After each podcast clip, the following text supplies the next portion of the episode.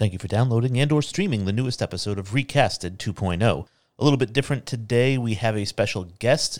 Jesse couldn't make it, so we are talking with Mike from Hypothetical, a What If podcast. Normally, I would have him introduce himself at this point in the show.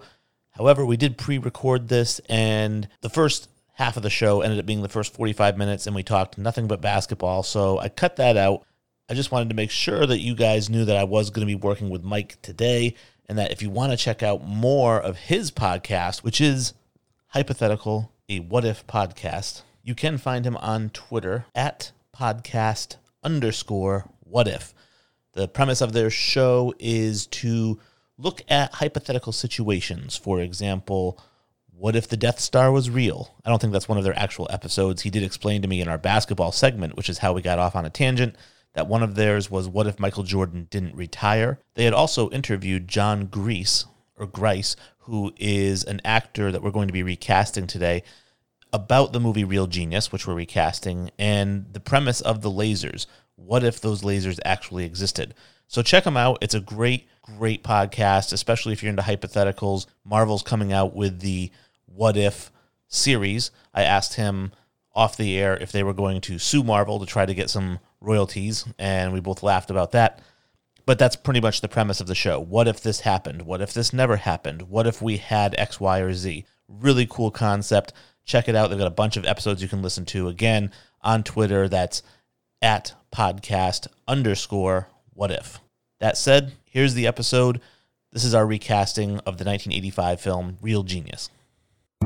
Okay.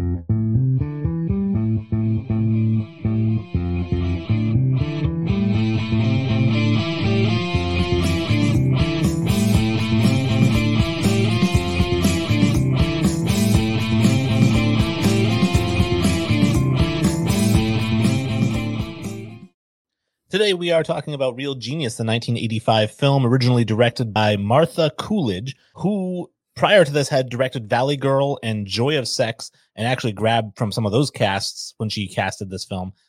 The movie's an hour and 46 minutes long. I do like to read a quick plot synopsis, which I pull off of Wikipedia. And it is this when science whiz Mitch Taylor arrives at Pacific Tech as a freshman, he's paired with genius senior Chris Knight to work on a laser project. Mitch originally does not care for Knight's slacker attitude, but is eventually won over, and their friendship allows them to make new progress on the laser project. It's only when the boys learn that the government intends to use the laser as a weapon that they start to question what they've actually been working for. So I know we talked about it a little bit before we got into it. You mentioned that you had John Grease on the show or John Grice, uh, which is the pronunciation correct? I think it's Grise. From everything I've I've listened to, it's Grise. I found myself saying Grease for the longest time, but once we started talking to him, I believe it's Grise. Okay, and he Yeah. played Laszlo in this, and obviously great character in the film. But you were talking about how he had some insight into some of the things going into making this film, some of the things that he noticed about it, or that you noticed and he agreed with.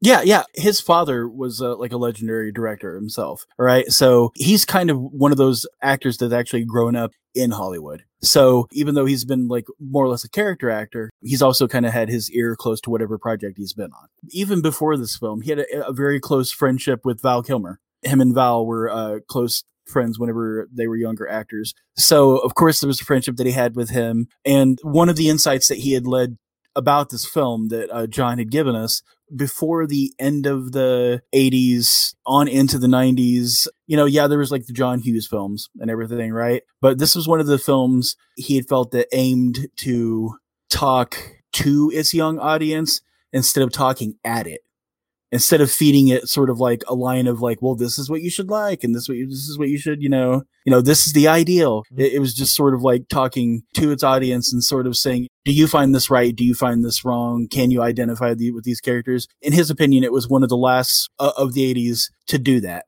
before everything started to become a little more formulaic.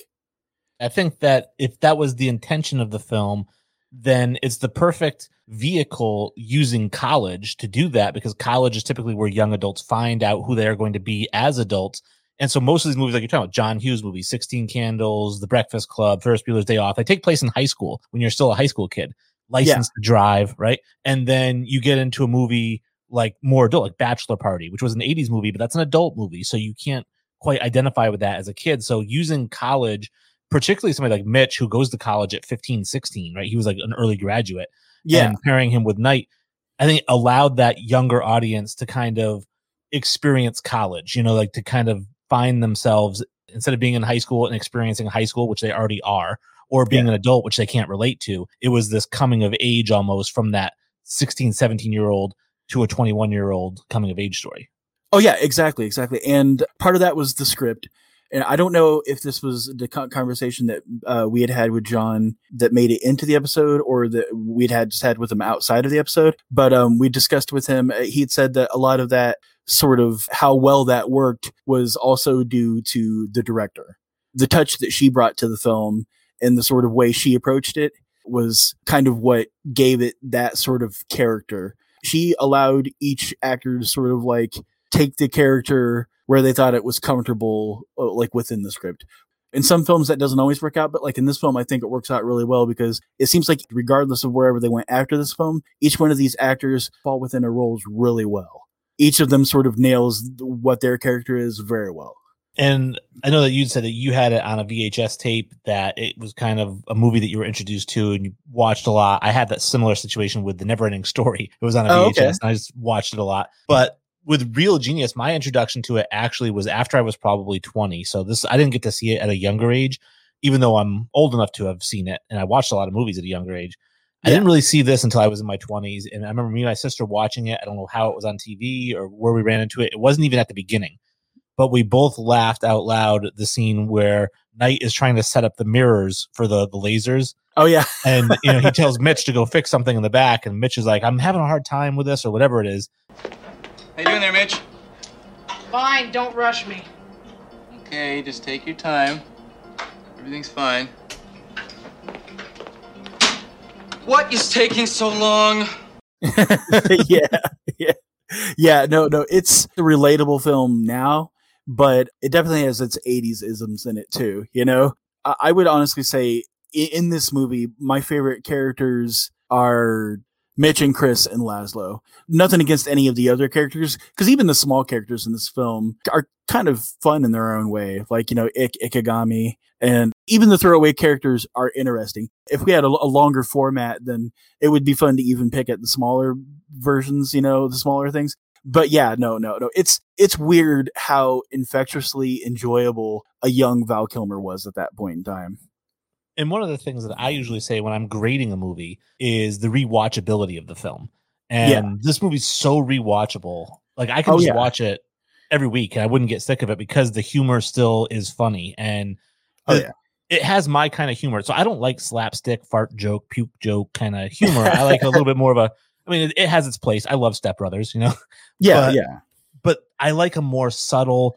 Like I laugh harder with the subtle comedy, and I think of the scene with Hathaway, right when he's having his house remodeled, Mhm. and he says something like, "I have a college degree. That's why you're laborers." What are you looking at? You're laborers. You're supposed to be laboring.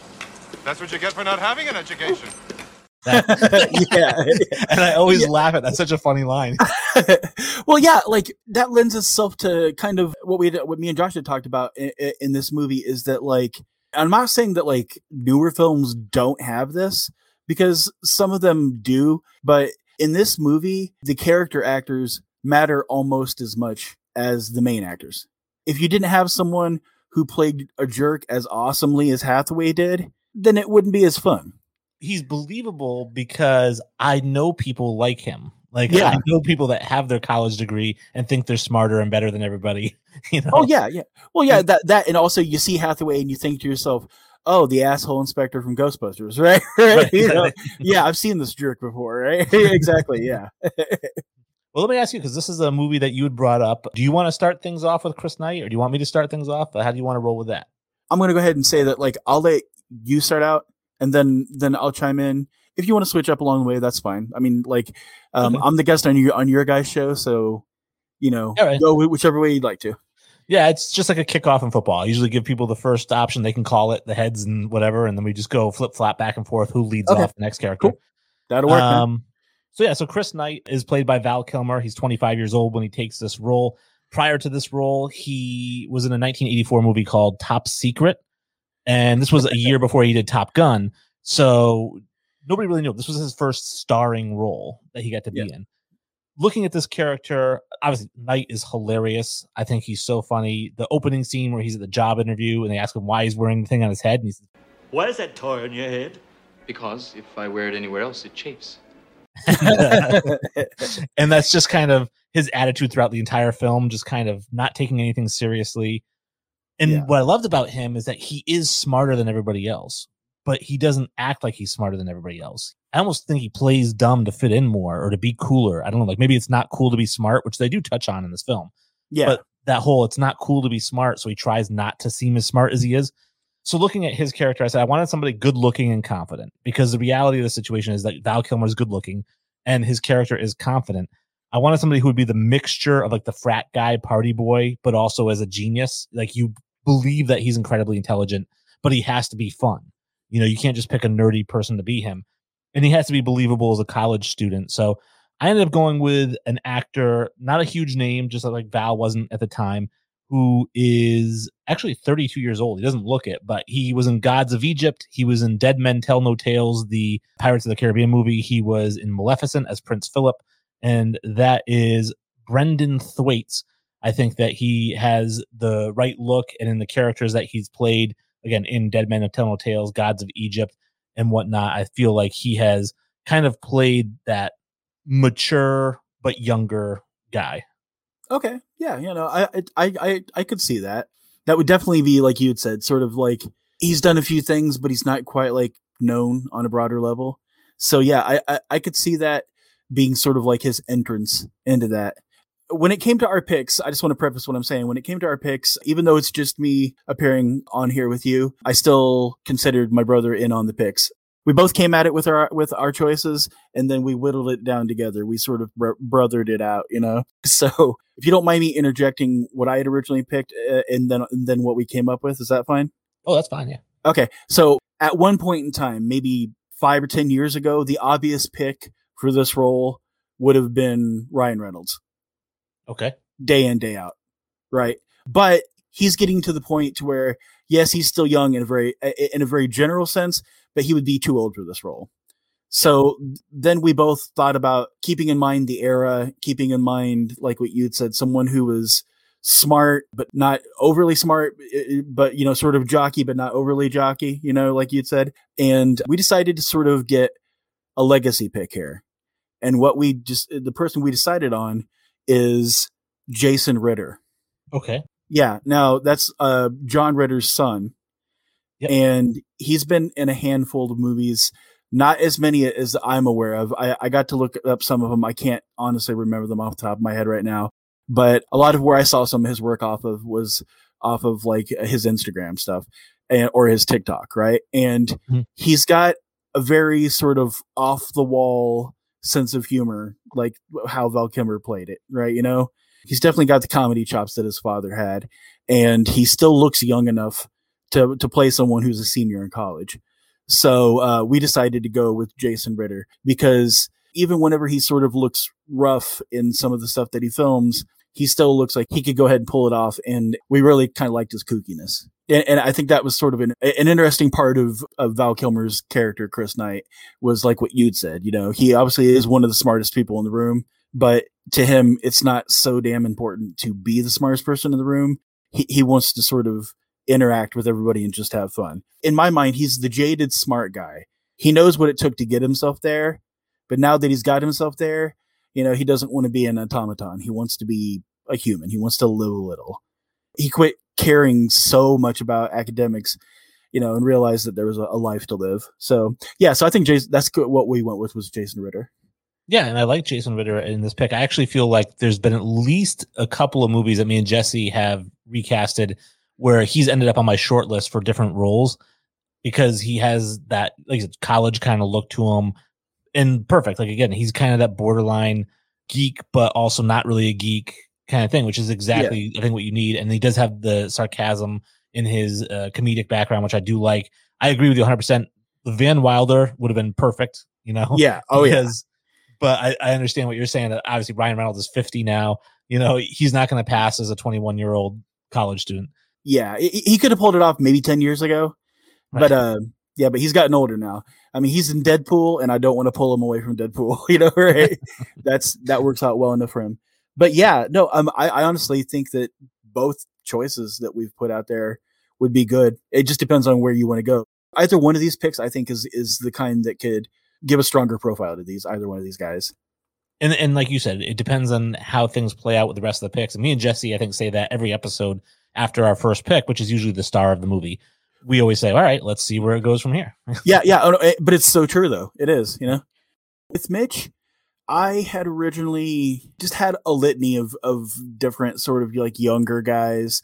Someone that I considered because he's at that same age, but I didn't want to get into the just picking from a same group of a series. Was it's not Finn Wolfhard, but it's it's the other younger guy in Stranger Things. Oh, uh, Noah Schnapp. Yeah, Noah Schnapp. I'd originally had Noah Schnapp, but my brother brought up a good point. He is like, well, you know, you could, but I kind of acquiesced to him because he's like, if you want someone that's a little more proven that can hang with the person you consider your star and kind of fit age wise, he made the suggestion of Tom Holland. Mhm. Tom Holland kind of still, even for his age, he's not too much older now. He's kind of approaching his mid 20s. He still can pull off young very well. And even though he has his sort of moments where he goes off and does his own stuff, he's still very much like even in the Marvel things, uh, like where he's like Mr. Stark. He he still very much pulls off sort of like naive very well and lovable very well. And in the movie, Mitch comes into this wanting to please his parents so much and wanting to be a success so much that like you kind of need someone that can pull off naive and earnest well. And I think Tom Holland's a pretty good pick for that. And he's not going to be so naive that you're going to be like, Ugh. but in the same breath, though, too, it's a, a believable naivety. Absolutely. And I think Tom Holland, first of all, is great box office draw. I think, and one of the things that we always talk about, me and Jesse, is I think we recasted Tom Holland in The Breakfast Club. He recasted him in Dead Poet Society. It's very easy to cast him in these 16 to 20 year old roles, even though he's 24, or 25, like you said. Yeah. It's- he kind of gets pigeonholed into that Peter Parker role a lot when we're doing it, you know? Yeah. And I, I considered him briefly. So I went a different route. Obviously, the original Mitch Taylor was Gabriel Jarrett, and he was 15 years old when he took this part. So he was oh, very, Oh, wow. very young. And he, it was really his first leading role. The next time I think I remember seeing him was in The Karate Kid 3. Daniel punches him in the face at a nightclub. Oh, okay. Um, he didn't really have a great career after this. This was like his big role. Yeah. But I was like, I wanted somebody who was going to be that 15, 16 year old and really come across as 15 or 16. I, I didn't want to make any bones about it. Like, I didn't want anyone thinking this was an 18 or 19 year old kid because it's very important that he won the science fair at a young age. He graduated at a young age. He's smarter than all his classmates, just like Knight, who is probably getting a PhD at 21, right? and yeah. and, and so that's what I wanted to kind of really encapsulate. And it was hard for me not to smile because I went with Noah Schnapp from uh, Stranger Things. I actually think that you know he fits that bill very well. He is 16 years old in real life.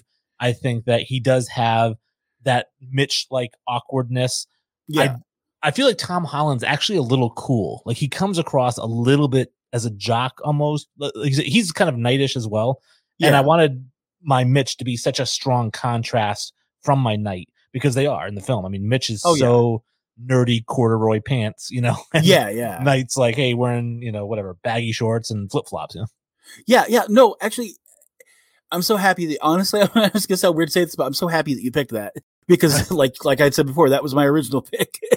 so uh, we were both thinking in the same ballpark, even though Josh was able to switch me. But yeah, no, I honestly, I hate to make a commitment this early in the mm-hmm. picks, but I would honestly say I think paired with who could be the the first one, I think Noah Schnapp is probably the smarter pick in this. Not that Holland's a bad pick at all, but you're right. He's kind of played those characters enough that Schnapp is, is a fresher face and he can play vulnerable very well. I mean, obviously, Stranger Things. I think also another thing to consider too, if this what we're recasting was to actually be heard by someone and then they decided to take our suggestions, because that's the way I like to think of it. Say that like they were to take our suggestions and go make a film and try to get these people. I think Noah Schnapp would be a better pick because this is the kind of role that gets extra eyes on him outside of Stranger Things and allows him to have utilized what he's good at within this role and then maybe be, uh, be able to go on and do other things and not necessarily be typecast. But yeah, no, I, I like this pick very much because he's the actual age and he doesn't seem like he's the kind of actor that is going to let himself get step on stepped on, but he plays vulnerable very, very well. Right. Like he's not going to steal the scenes from our lead. Is no, no, no. And plus, it would. I, I, think it would be fun for either of the first, uh, the first pick, either of the ones that we got, to sort of see one of those two guys be the older guy to sort of lead him around. That would be kind of fun. Right. Yeah, most definitely. the next character we have is Professor Jerry Hathaway, played by William Atherton, who was 38 when he took this role, and he'd started acting in 1972 in 1984, he did Ghostbusters as Walter Peck. And of course, 1988, we see him in Die Hard as Thornburg, the TV reporter who gets punched at the end. And he always kind of plays that douchey kind of guy. And it was so perfect in this role. Like I said, I mentioned earlier, just the funny line about how he has the degree and that's why they're laboring. Or he says something, I think, to, oh, maybe if you had tried harder in life, you'd have a house like this too, or something. Yeah. And he just plays that character so well as somebody who I actually believe was probably a child genius himself at 18 was enrolled in or whatever 16 maybe got to college he strikes me as somebody who's very very intelligent. And yeah. the direction that mitch was going before meeting Knight he was going to become professor hathaway you know is the way i looked at it. Yeah uh, well that and also okay there's sort of a progression when it comes to that if you don't mind me interjecting. Yeah. Laszlo was hathaway's first attempt at forming a, a young child genius. Okay, helping to form that. So Laszlo, and then Laszlo realizes what Hathaway is doing and drops out before that shit can happen. And then he gets his gets his claws into Knight, and the Knight sort of figures some of it out, and he sort of gets into that partying, I don't care, just want to be a normal guy thing. And now it's like he's gotten tired of Knight, and now he's trying to do that to Mitch. And then Chris Knight sees what's going on with with that. So it's kind of weird to see like almost how parasitic in some ways that like Hathaway is. He he takes the genius that he wants, uses it till when he gets tired, then he finds someone else. So he has like these these bodies of like academics strewn behind him. See, and I didn't feel like he recruited Laszlo. I actually felt like they might have been contemporaries at college because to me, the character of Hathaway plays about 40 years old. As I mentioned, the actor was 38, but he plays about 40, like a young professor. And yeah. Laszlo kind of plays about 40 as well. So I thought maybe they'd even gone to school together. I know that Knight does tell a story that Laszlo found out that the things that he was working on were hurting people, and that's what oh, okay. caused him to snap. But I thought it was medical more than, than the lasers. Yeah, I, they played that sort of very loose. So I think that's open to inter- interpretation. But I, I agree. It could have been, like you said, it could have been a contemporary. But I do agree with what you're saying, though, about Hathaway. He gets what he wants out of the, the, the geniuses that he has, and then he sort of like slowly casts them to the side. So there's definitely that part of his character, yeah. And so I wanted a again a young professor, somebody who's arrogant, smarmy, rich guy with a degree, mm-hmm. and I went with somebody who is pretty well known, and that is Tom Welling, who was in Cheaper by the Dozen one and two as Charlie Baker, in Draft Day as Brian Drew, but probably most famous as Clark Kent in Smallville. Oh wow. um for me, that's a large leap from Smallville, but the other mm-hmm. films that you're saying make sense. Yeah, that's interesting. I I've never really seen him like necessarily do jerk, so that's kind of cool. Do you think that would be a step away from his normal sort of thing, or or do you think? No, I, I think that he again as the role of Clark Kent in Smallville. Smallville had a lot of very dramatic moments, and yes, Clark is always the good guy, but he does have his coming of age and learning how to deal with his powers while going through puberty and all that whole thing and we do see him kind of with a little bit of an attitude towards his parents, towards okay. some of the teachers, and th- so not so much like Hathaway, but obviously he's a teenager, so we don't really know. I just like his characters that he always plays do seem to be a little bit upper middle class or better, even in Cheaper by the Dozen as Charlie Baker. Like I said, he's I think the oldest child, or he marries into the family. He comes across as a little bit of he he's not a blue collar guy. He strikes me as a white collar guy, and so that's kind of why I wanted to go with somebody because this is a definitely a white collar position. Yeah. Oh yeah, yeah, yeah. This choice kind of catches me off guard, but th- but it's a good thing though. Do I think he has the chops to kind of pull that off? Yes, I do think he has the chops. Wow. um. Hmm. Okay. Yeah. No. No. No. I, I. I. I could see that. I could see that. The choice that me and Josh had made was someone that I think that you can appreciate. We still kept it within, like you'd said, the the forty year old age range and everything. Oh, the word I wanted to use a moment ago was, uh, it, do you think that's him playing against type? You know what I'm saying, right?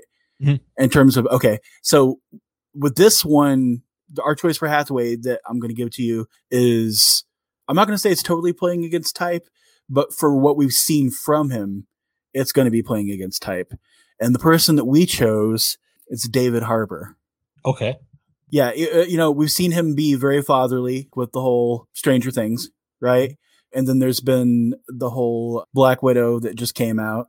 We've seen that he sort of has a gruff look, but this would be a role that David Harbour could do that would further his star. Mhm. You know what I'm saying? Because it would prove that he he can do more than just the maternal likable character or just the gruff sort of strong guy. This is maybe sort of the more harsh, manipulative side. I could see him pulling that off. And I think even if we were to have Harbour to play this role, if we cast him, we could still keep it, like you said, very white collar. However, I think it would be important with someone like Harbour to let him keep some of the scruffiness, like to show that he's been doggedly pursuing this laser thing, you know, Mhm. th- this project. I think if you let him play against type and you let him play jerk, you might be pleasantly surprised. Kind of the same same way that I feel about what you just said about Tom Wellington. I think this is the kind of role for either of these guys that allows them to play against type and allows them to like give themselves even further roles beyond this movie. This sort of allows people to see them in a different light. and I think it's a great pick. I actually don't think that it's that against type as it might seem, because even in his role as Hopper, we still see like when he interacts with Cary Elwes as the mayor, right? Like Yeah. he is in the know. He's smarter than what you're giving him credit for, right? Yeah. And I, I feel like that's very Jerry in this in this film that we see him as the antagonist, but what we don't do when we're watching the film is we forget how smart Jerry is because we've got these two smart leading roles. Jerry's incredibly smart. Yeah. And I think that gets lost in the film. And I think that that's where David Harbour is so perfect because his intelligence is so subtle in the roles that he plays. It's there, we can see it, and it shows itself, but it's not his shining light. And so I definitely see that. And the other thing I like about David Harbour too is I feel like when Hathaway walks into a room, it's evident that he is the big man in the room. Like he's the one in Oh, yeah. charge. And Oh yeah. Even to the point when he's on screen with Val Kilmer, it's clearly no, this is the star of the scene, is this person right here. And I feel like David Harbour has that about him as well. He when he's on screen, he has such a very imposing and strong presence on screen that he would easily command that kind of attention. Yeah, no, I agree. Whether it's Wellington or Harbour, whoever steps foot in that scene, like you said, you know, Hathaway clearly like demands the presence in whatever scene he's in. It's hard to pick someone that's as good as William Atherton and at playing jerk, you know? There's definitely people in the ballpark, but like he seemed to be like the it guy at that point in time.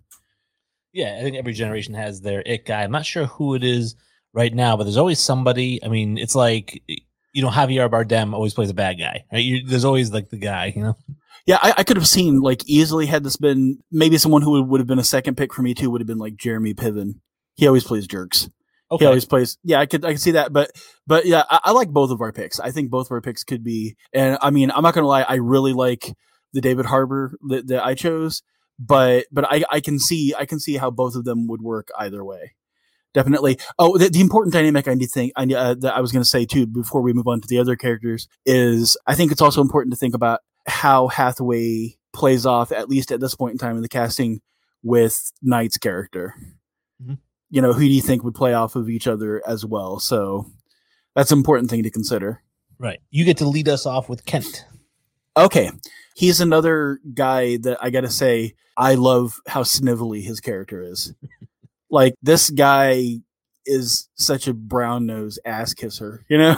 Mm-hmm. and it's hard not to not to sort of like smirkingly like him too, you know? Kent, I need you. Anything, Jerry. What? Oh, uh, do you want me to teach your sophomore class for you? No, I need you to do some duplicating. Get copies made of all the data so far. So the young Mitch here can get started. He's going to check everything tomorrow. My pleasure.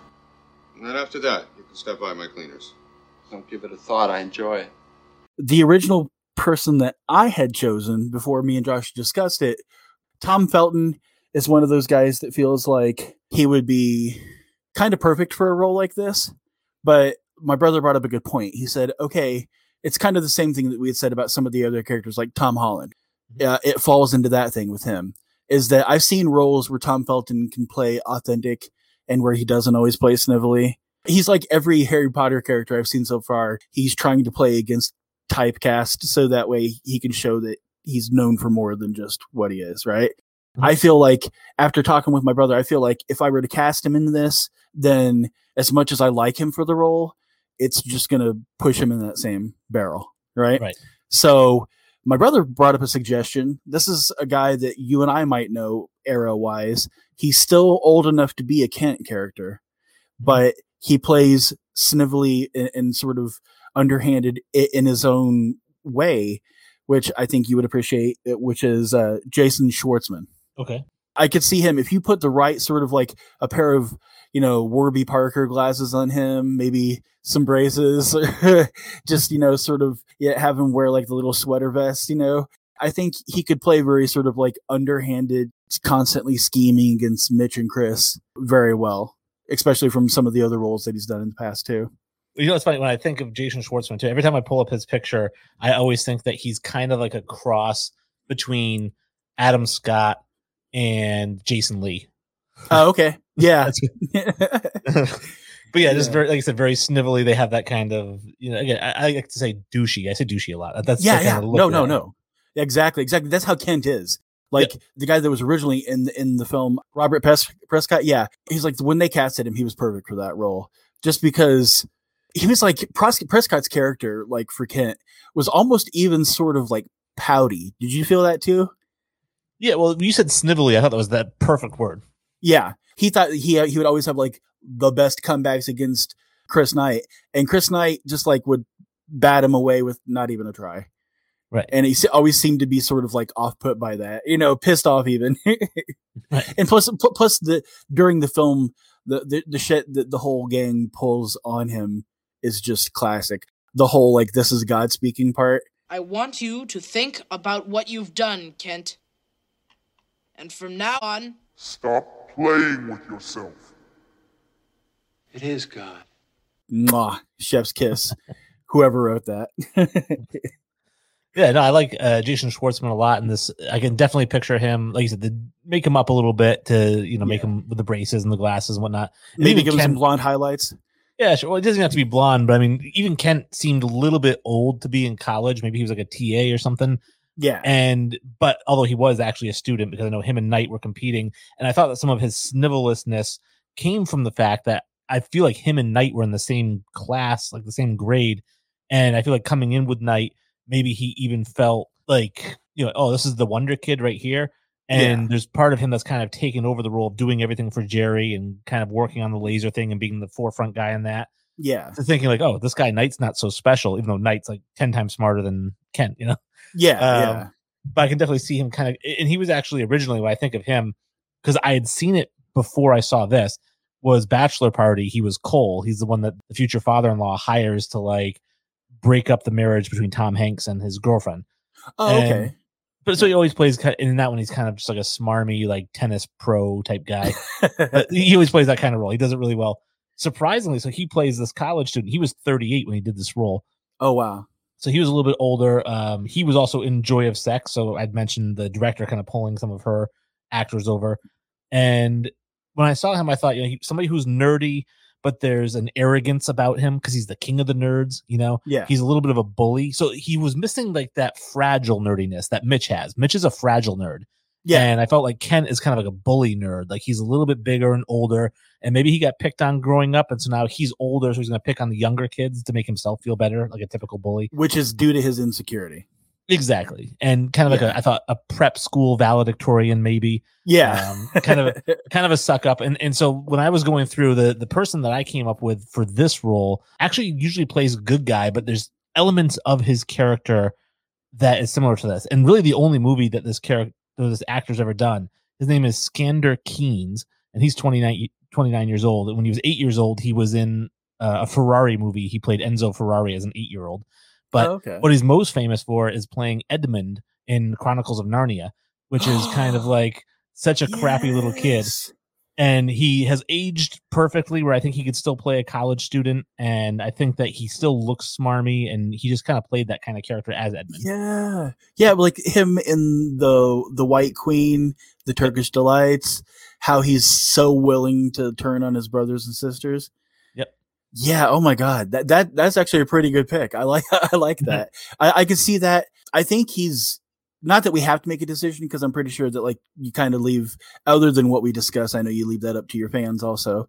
But I hate to say this, but if I was going for like an age appropriate thing, I would probably go more with your pick because not that I dis I, I don't dislike Schwartzman whatsoever, but I think your pick is younger and he definitely, yeah, he definitely has that. He definitely has that vibe about him. Like you wouldn't want to leave him in a room alone, uh, on his own, Yeah, type of thing. And that's very much a Kent vibe.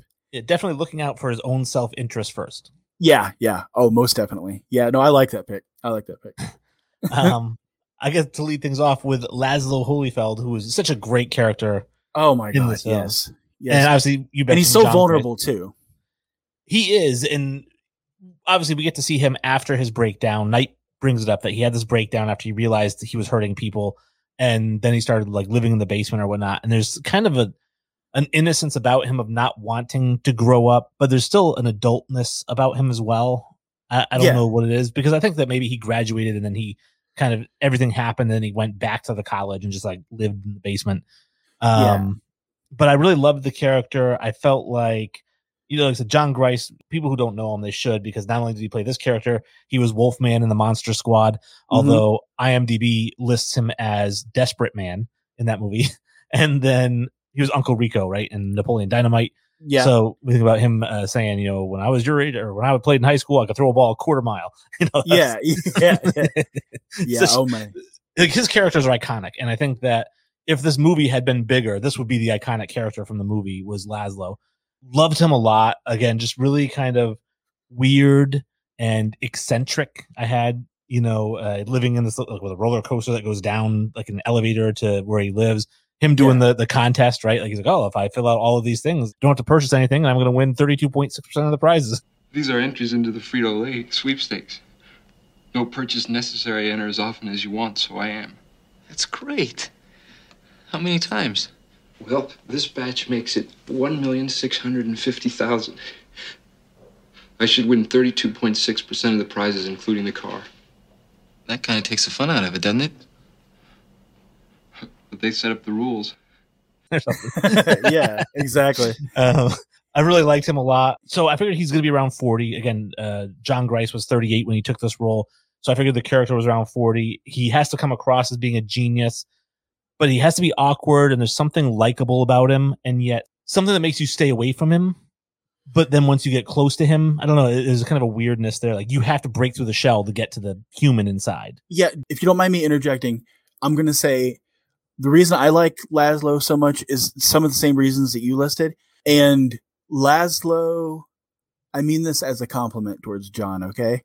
Mhm. Laszlo is the best parts of John as a person magnified. If you ever got to talk to him, like like we were lucky enough to interview him, he's very warm. You know, he can be private in general, right? Once he knows he's he can trust you, he's willing to. I mean, he's obviously approachable because we were able to talk to him, right? You know what I'm saying? But but he's he's a lot more lively than you would take him to be on first approach. When you first think of Jon Gries because of the character Jon Gries because of the characters that he's played, like you said, there's sort of that quality, you know, that sort of like hesitance to approach, but then the warmness. Mhm. And and I think like what people say about actors where sometimes actors just take who they are and turn it up to 11. I think that's kind of the thing with John. So when you said that, that's what I was thinking. I was thinking like, oh my god, yeah, this is Laszlo. And not always, but in most ways, is really kind of like John just putting a lot of himself into that role. A, a lot of that quirkiness, a lot of that sort of oddness that makes you pause at the beginning, but then once you start seeing, you smile and you're like, I get this guy. I get him. You know? Yeah. yeah the, the actor i went with actually i feel like the first time i'm introduced to this actor i didn't like him but i liked him you know how some people play a bad guy Mhm. and you you hate the villain that they are but you love how they play that role like there's something endearing and yet hateful about them or hate hating about them so the opposite i would say of when you think of the guy the kid and jack gleeson who played um, the lannister boy there in game of thrones there is really nothing likable about him. Like, Yeah. nothing likable. Oh yeah. But then th- no. there are some bad guys that are so evil, but there's something you like about him, and you don't know why. You're like, why do I like him? He's horrible, you know. yeah, like like maybe a vulnerableness. Maybe that's it. And with this particular character, it's a, a, a charisma that I really liked about him when I first Okay. saw him. Yeah. He's done a lot of TV, CSI, Jag, Walker, Texas Ranger. But what he's most famous for, the actor is Jeffrey Dean Morgan, is playing Negan in The Walking Dead, and just such a hateable but likable guy. And when I was scrolling through actors and trying to think of who I wanted for Laszlo, I said I'm going with this guy because not only does he look the part, but he's got something about him that I really, really love about him and maybe it'd be nice to see him in a good guy role, which would make him a little bit more lovable. Yeah, I'm not against that. Like, I'm honestly not against that pick because I've seen him in likable roles. A good example I can use out of that list that you were saying, where he plays someone likable, is uh, his little stint on Grey's Anatomy. Okay, Right? You know, you know, you know which uh, uh, character arc I'm talking about. It's, Um, it's I, I haven't seen Grey's Anatomy, so okay. Well, um, luckily I have a, a wife and a mom-in-law, so I've I've I've watched some Grey's Anatomy, and he plays a character that is in need of like a heart surgery, and one of Grey's Anatomy's characters, like Izzie, falls for him, and he plays a very sort of like vulnerable but charismatic character in the little arc that he plays during those episodes. So yeah, he can definitely pull off likable. Yeah, mm-hmm. yeah, I I, I could see that if you you know maybe put not all but some of the aesthetics of Laszlo. I think the idea with what we're doing is more or less we're going to kind of want to try to modernize it, right, for today's Right. world, I guess, right? So, you know, there's obvious, you know, the, the hair can go one way or the other, whatever. But I do think Morgan could definitely Eh, he's charismatic enough that he can he can play off like what you were saying and also maybe he kind of is old enough to understand the sort of quirks that come with the original character was. Yeah, no, I like that. I like that. It's actually, you know, because I think actors that have got to play both sides of the spectrum kind of have a an appreciation for for what they need to put into the role. So yeah, I could definitely see Jeffrey Dean Morgan doing good in that.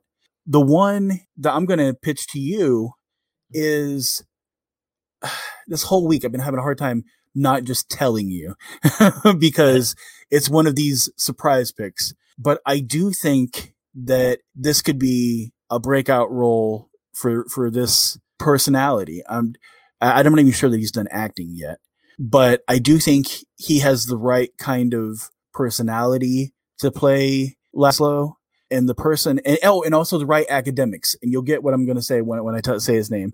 The person I chose for Laszlo is George Watsky. If you see some of his more recent photos where he's got sort of longer hair and he's grown out a little bit of the beard, and he first got noticed like online on YouTube, but also through like Ellen. And then he's also released a lot of his own rap. He's a spoken word poet and he legitly can rap like very decently, but he's got a very approachable demeanor.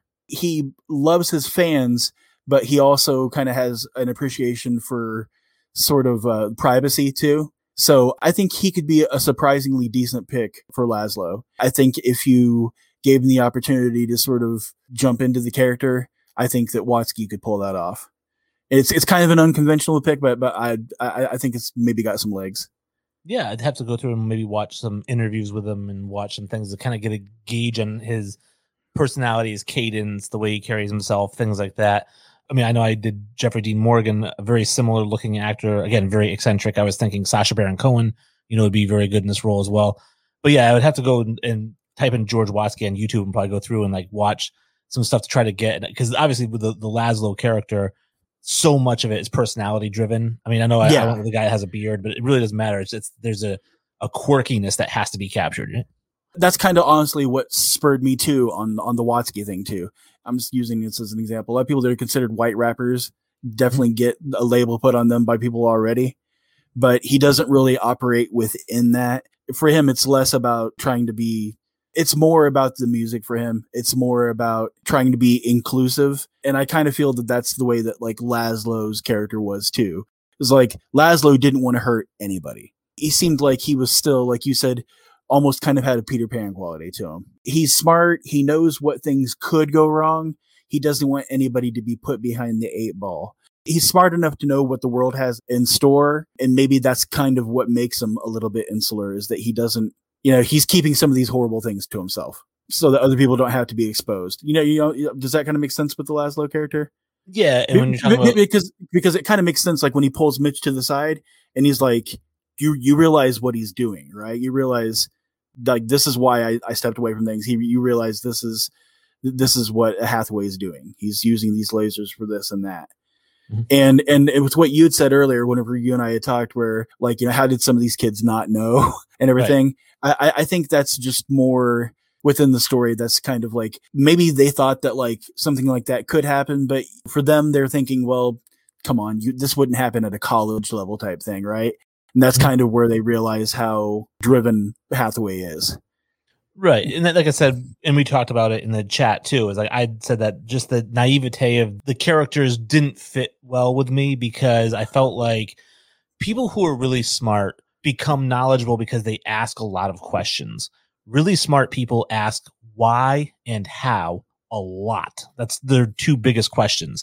So when somebody comes to you and says, Hey, I'm having a hard time coming up with a laser that generates X power, I need a laser that generates X power in real life, a character like Chris or a character like Mitch, the first thing they would ask is why.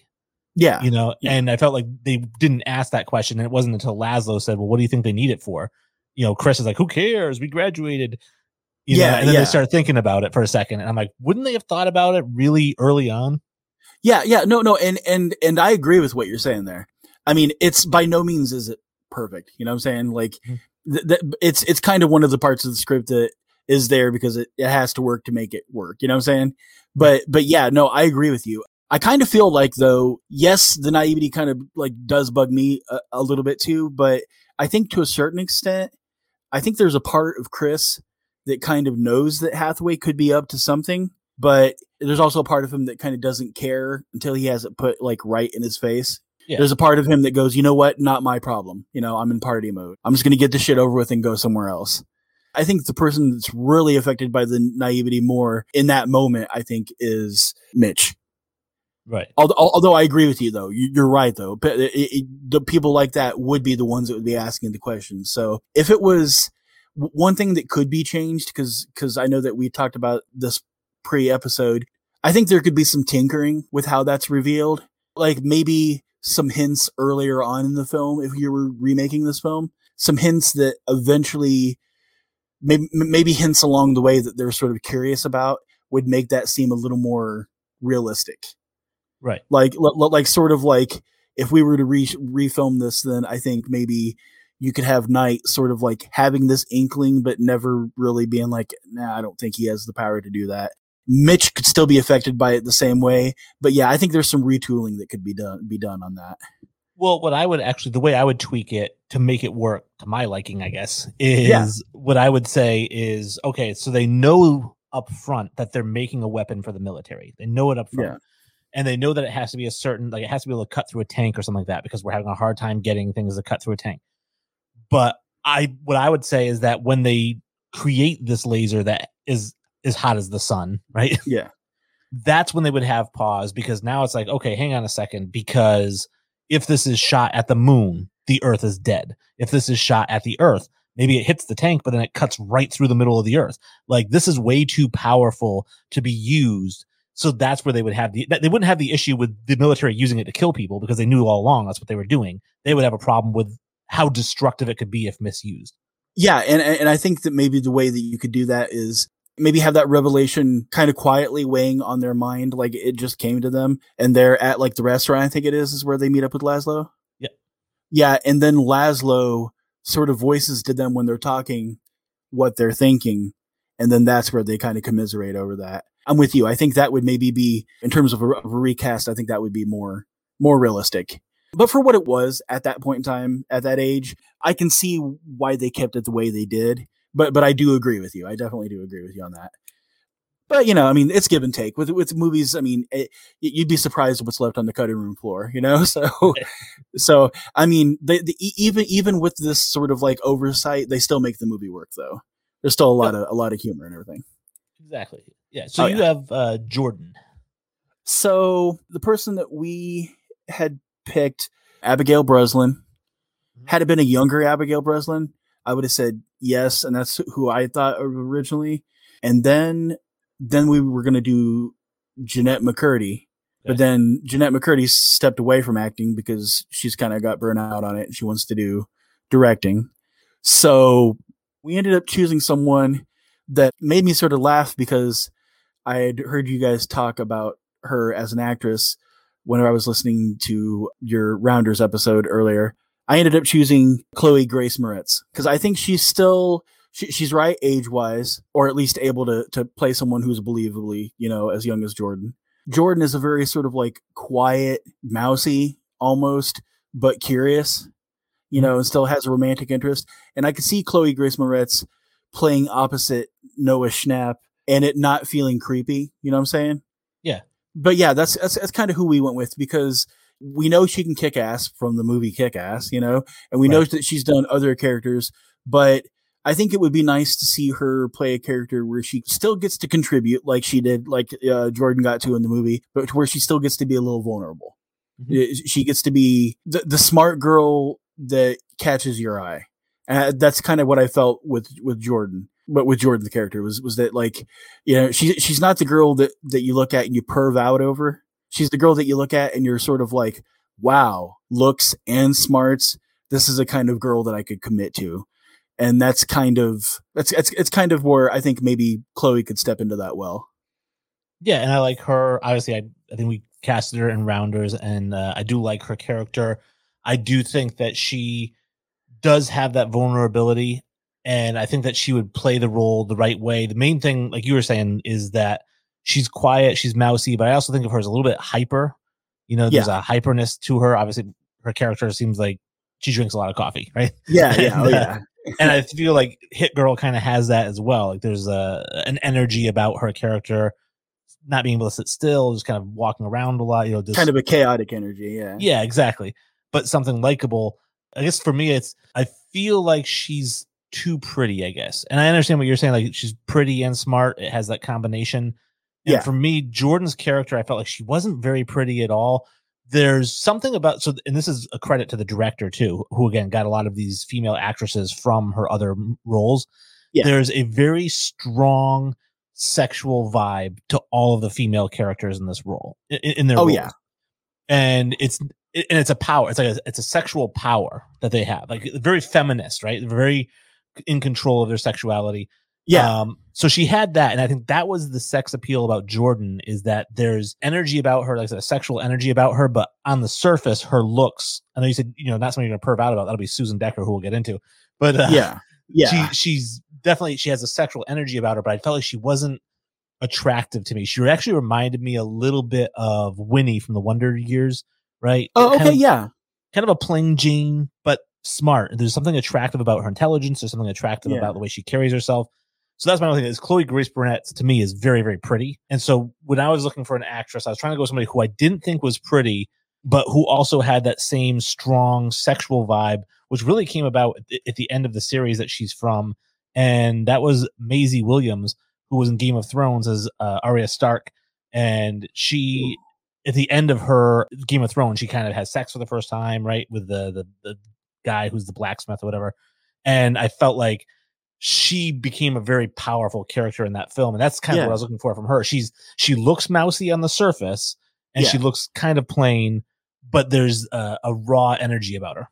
Yeah, yeah. No, no, actually I, I could see that working well. And plus she doesn't look too far from the original character. She doesn't look too far looks wise. She still kind of fits that that quirkiness, or she could fit that quirkiness. I could see that working. I didn't consider that until you just pointed that out. But yeah, no, that's yeah, that, I'm not against that pick at all. Yeah, no, that's that's pretty cool. Yeah. That's pretty cool. Yeah, li- like like I think had a you know had this been like I said again maybe ten or fifteen years ago, you might have picked someone like you said uh, the girl from the Wonder Years. That might have been someone who would also have been a a good sort of plug in for that. Right.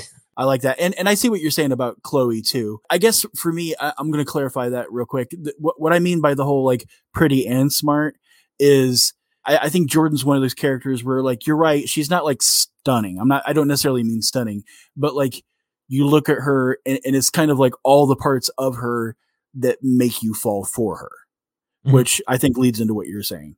Uh, She's one of those kind of girls. Like she doesn't need to be all dolled up e- even without makeup she's pretty and it's not just her looks it's it's who she is as a person it's her intelligence it's it's everything about her like she's she's a well-rounded female and instead of just relying on looks necessarily Right. So that brings us into our uh, Susan Decker character, who is the, the young co-ed that we meet for the first time. Her father is like the admiral, whatever it is, and Knight goes over to the house to have the conversation with Jerry, where he's telling him that he's failing him even if he passes, and he has a little bit of an exchange with her, right, where she says, "Can you hammer a nail through a board with your penis?" And he says, uh, "He says no, you're not yet." and she says, Yeah. "A girl's a girl's got to have her standards," and that's when he's like, "Oh, she is a very smart girl." No, seriously, listen. If there's ever anything I can do for you, or more to the point, to you, you let me know, okay? Can you hammer a six inch spike through a board with your penis? Not right now. A girl's gotta have her standards. and that of course then leads later to when we find out that Jerry's sleeping with her. Um, Oh, when he goes over to tell him that he's got the laser all figured out, and she comes downstairs and she's like, "Jerry," and Knight goes, "Hammer later." Uh, I thought that was great. So she, I felt again, had a kind of a college co-ed, very young and attractive, uh, desirable by night, who seems to be very superficial. We see he has the bikini girls come and visit them at the party. oh yeah, So- yeah. so he's he's kind of into that kind of thing. Very sassy, right? Very sassy, confident kind of person. And I went with somebody who's not very well known, but neither was Deborah Foreman, who played this role. She was 23 in the role. She had done a couple of ex- episodes of TJ Hooker. You know, she hadn't really done much. So my character is Kiernan Shipka, who is 22 years old. And she's played uh, a handful of characters on Jimmy Kimmel Live. She was Jody in The Carriers, Kathy in Flowers in the Attic. She kind of has almost like an Emma Watson look to her. Yeah. Um, so that's kind of who I went with for her. Again, these last two roles I considered throwaway roles, even though they're somewhat important characters. Yeah, I'm with you. I'm not fully familiar with her, but she definitely looks like she could fit that kind of uh, on a superficial level. She looks like she could fit that sort of role. The, the person that I chose, me and Josh chose, like, and I told him that like these were like same thing you had said, kind of like what you guys consider throwaway roles, is uh, Zazie Beetz. Okay. Yeah, because like part of the reason why is because like she kind of falls within that age range where she could still play that and it not seem, you know, out of sorts. And also, even though this girl tends to be more superficial, Zazie Beetz seems like she could play someone who's confident with her sexuality. Like, have you ever seen any of the Deadpool Yeah. stuff? You know, she's a very sort of in charge female in her role in Deadpool. And I could definitely see her having fun playing that type of character you know, mm-hmm. especially like you said, the encounter with uh, like a girl's got to have her standards. That part with, yeah, I can see her playing that very well and sort of comedically well too.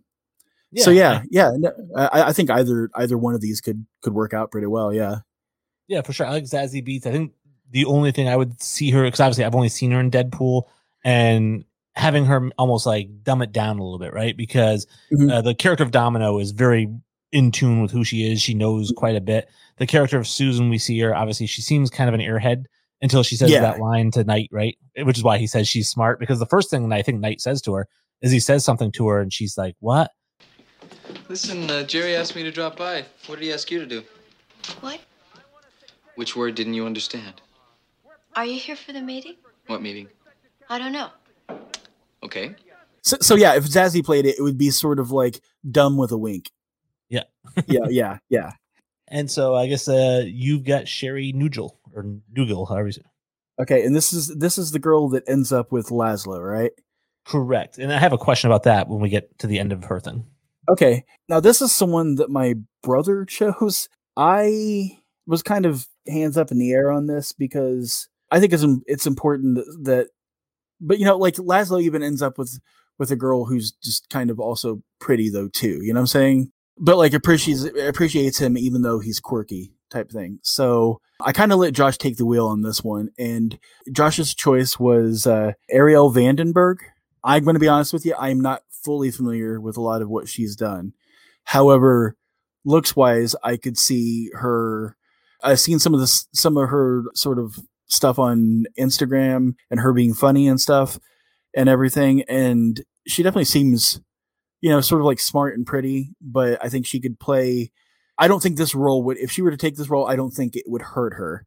I, I mean, I think she's charismatic. I don't think it would be the hardest role. And I don't think that taking a role like this would hurt her chance anyways, because I don't see it as like really a, a heavy lifting role much. You know what I'm saying? Yeah, for sure. She actually kind of reminds me a little bit of Elizabeth Banks. She has a little bit of a, that kind of look to her. Yeah. Um, so yeah, I think yeah, smart and sassy. Not even sassy, just smart and but nerdy maybe almost. Because I think that when we first Yeah. introduced to her character, it's at that very beginning scene when Knight is interviewing. She's the lady showing him around the uh, Oh, yeah. the complex, and then later we see her in Mitch's bedroom. That's the part I didn't understand. She's like, "I'm here for you, Mitch," and I'm like, uh, "Who is this woman?" I didn't understand like what she was doing there. Uh, I, I think Josh explained that to me. I, I think she has been low key following Mitch in terms of like his progression, in terms of how smart he is. And she kind of maybe is like attracted to smart guys. So someone that's flashy like, you know, Knight's character, yeah, he's smart, but he's also kind of like you said, he's also a bit superficial, right? Yeah. Someone like she could be one of those people that is like very sort of like low key attracted to, uh, and I'm not going to say that's necessarily pervy because she would be a little bit older than him, but maybe it's the attraction to sort of, it's partial the attraction to to, ner- to nerdiness, but also the sort of like old young dynamic sort of thing with her, which I think is is a very sort of feminist way to approach that too, because a lot of the time old and young comes into play, people always kind of picture that as like the older guy, younger girl. And in this case, it, it's kind of the older girl, younger guy type thing. Of course, she ends up with Laszlo, so that still ends up with her being the younger girl, older guy thing. But I, I think I think that kind of dynamic is what's in play, and I think that she maybe mistakenly. I just, from what Josh said, I just know that she. It seems like character wise, she's just been kind of following uh, Mitch's character and his success, and she sort of like maybe sees a vulnerableness that she likes. And maybe it's that too. I think maybe that's kind of her character too, is that she's attracted to the vulnerableness in somebody and what she sees. Because like in that moment, Mitch is very sort of like, oh, what the hell? What's going on here? right? Right. You know, and like Laszlo, I'm I'm imagining whenever they eventually probably hit it off, you know, there's probably that initial thing with Laszlo too, even with him being an older gentleman. Yeah. So I mean, th- th- th- I- that's kind of what I would think. That would be maybe the best explanation I could provide. It makes sense, and I understand what you're saying now with the, her being attracted to the intelligent guys because I do think she hits on Knight during that interview. Well, you certainly don't act like one of the top ten minds of America. Really? How many of them have you met? Seven. Really? Mm-hmm. You'll be eight. Professor Hostetler at MIT was number six. Old Professor Hostetler? Isn't he dead? He is now. Yeah. It, it strikes me that yeah, maybe she is in this thing where she has she conquests the intelligent guys. Yeah, yeah, and and that's her type and everything. So, which you know, if you think about it, casting wise, or even within the story, that that's a very sort of like feminist type of thing. It's like a girl not being apologetic about going after what she wants. So, who did you who did you have for this though? Yeah, I had somebody uh, not really well known. I mean, she was in uh, Underworld: Rise of the the Lycans, and that is uh, Rona Mitra. You know, she's 45 years old. I feel like she's gonna be that older cougar type. Was it? She was Emma in Game Over Man. I don't know. I've never seen that. Sophia and Hard Target 2. I didn't know they made a sequel to that movie. um, so the uh but she just kind of plays again, it's a throwaway role, just looking for kind of like that cougar type role, but not too Yeah. too attractive. I didn't want like Halle Berry, you know, I wanted somebody who was Oh yeah. more plain, yeah. I mean, now that we've kind of explored that character a little bit, like I can kind of see y- your person fitting a little more well with who we've chosen for Laszlo. You know, not, not that I'm I'm against Arielle Vandenberg, but the person that you brought up seems to, a, a little more in that type. Like she seems very sort of like cougary. And, and- and I don't quite get that feeling from Arielle from some of the stuff I've seen of hers. I don't quite get that feeling. Likable, yes. Attractive, yes but not necessarily cougary. But like, I do like the fact that Sherry's character has that quality about her. So yeah, I I, I, kind of like I kind of like your pick honestly more than I like the other thing. But that's not a diss to my brother either, though. That's I I just kind of like your pick a little bit better. And that's the full cast, but I know that you also mentioned maybe recasting the soundtrack a little bit. Oh, okay, yeah. So here's what my suggestion was, and I tossed it out to uh, to Josh, and I just wanted to see what you thought about it. The original soundtrack at the end of the movie, "Everybody Wants to Rule the World" by Tears for Fears. I don't want to totally wipe that from the map. However, what I'm suggesting is that if let's say that we're making this for the 2020s, right? Then what we need to do is still give a nod to the Tears for Fears. What I would do is at the beginning, like whenever Mitch is getting ready to go to college, and whenever you see Chris Knight waking up and doing his silly sort of bachelor shit, you know, right? Maybe you can hear them both waking up on their alarm clocks to everybody wants to rule the world. That's the wink and the nudge to to the original song.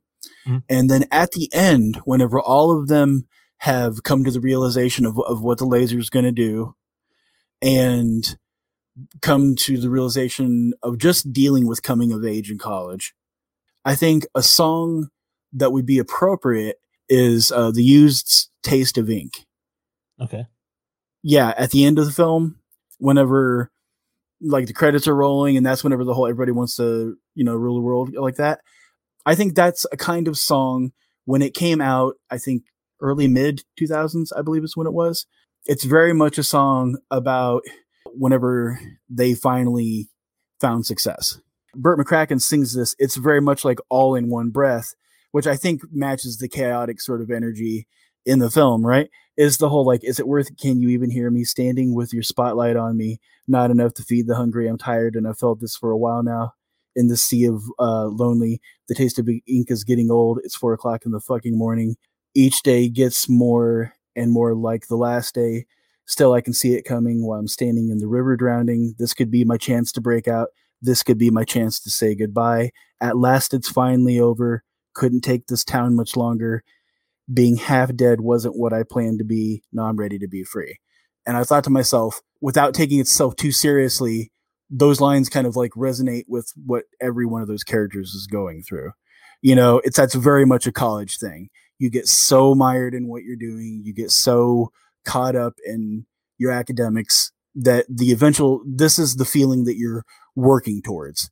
You're working towards that feeling of wanting to achieve something so that you can finally breathe and be free and go do what you want to.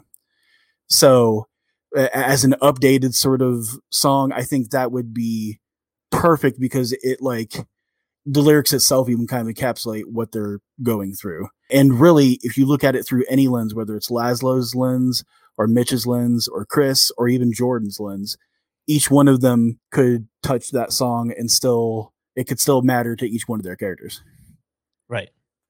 Yeah so i mean i don't know like if you think that would be a good idea or not or I mean, lyrically, and I'm a huge lyrics guy, not to go too far down a, a rabbit hole, but like when I listen to music, that's the first thing that I pick out is the lyrics uh, of a song, which is why I'm such a big country music fan, right? Because the, the lyrics are so important to that music.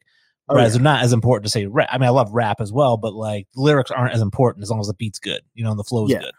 And so when I hear lyrics like those, I get a very Linkin Park kind of feel, like very dark, depressing. Like this is a person who's struggling. And when you're saying now I can, you know, I didn't mean to be half dead. Now I can finally be free. It sounds like they're killing themselves.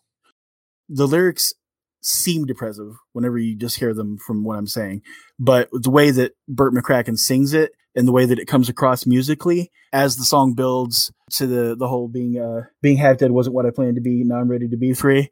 Mm-hmm. That near, nearing the end of that chorus, it's more hopeful than it is depressive. Okay. So so so it's like the chorus builds and it feels like da da da da da da da da you know like like like each thing is something that's being weighed on them but when he gets to that line it sort of like loosens up and everything so it could definitely be an, an interesting approach I, I just think if they do nowadays it seems like whether you were to choose this song or another song whatever you would choose to like replace everybody wants to rule the world i think in today's world less everybody wants to rule the world is more sort of reaching it on a very broad scale. And I'm going to say kind of sort of pandering even to the listener or the watcher of the film, right? Nowadays, a lot of films, it's almost sort of like implied the film's being made f- for the watcher. There could be a good job to, of taking a chance of, for finding lyrics that maybe play into the validation of what the characters are feeling. All right. Well, we had a great time recasting the film uh, with uh, Michael from Hypothetical, uh, a What If podcast. A What If podcast. And now, if people want to reach out to you, where would they go about reaching out to you?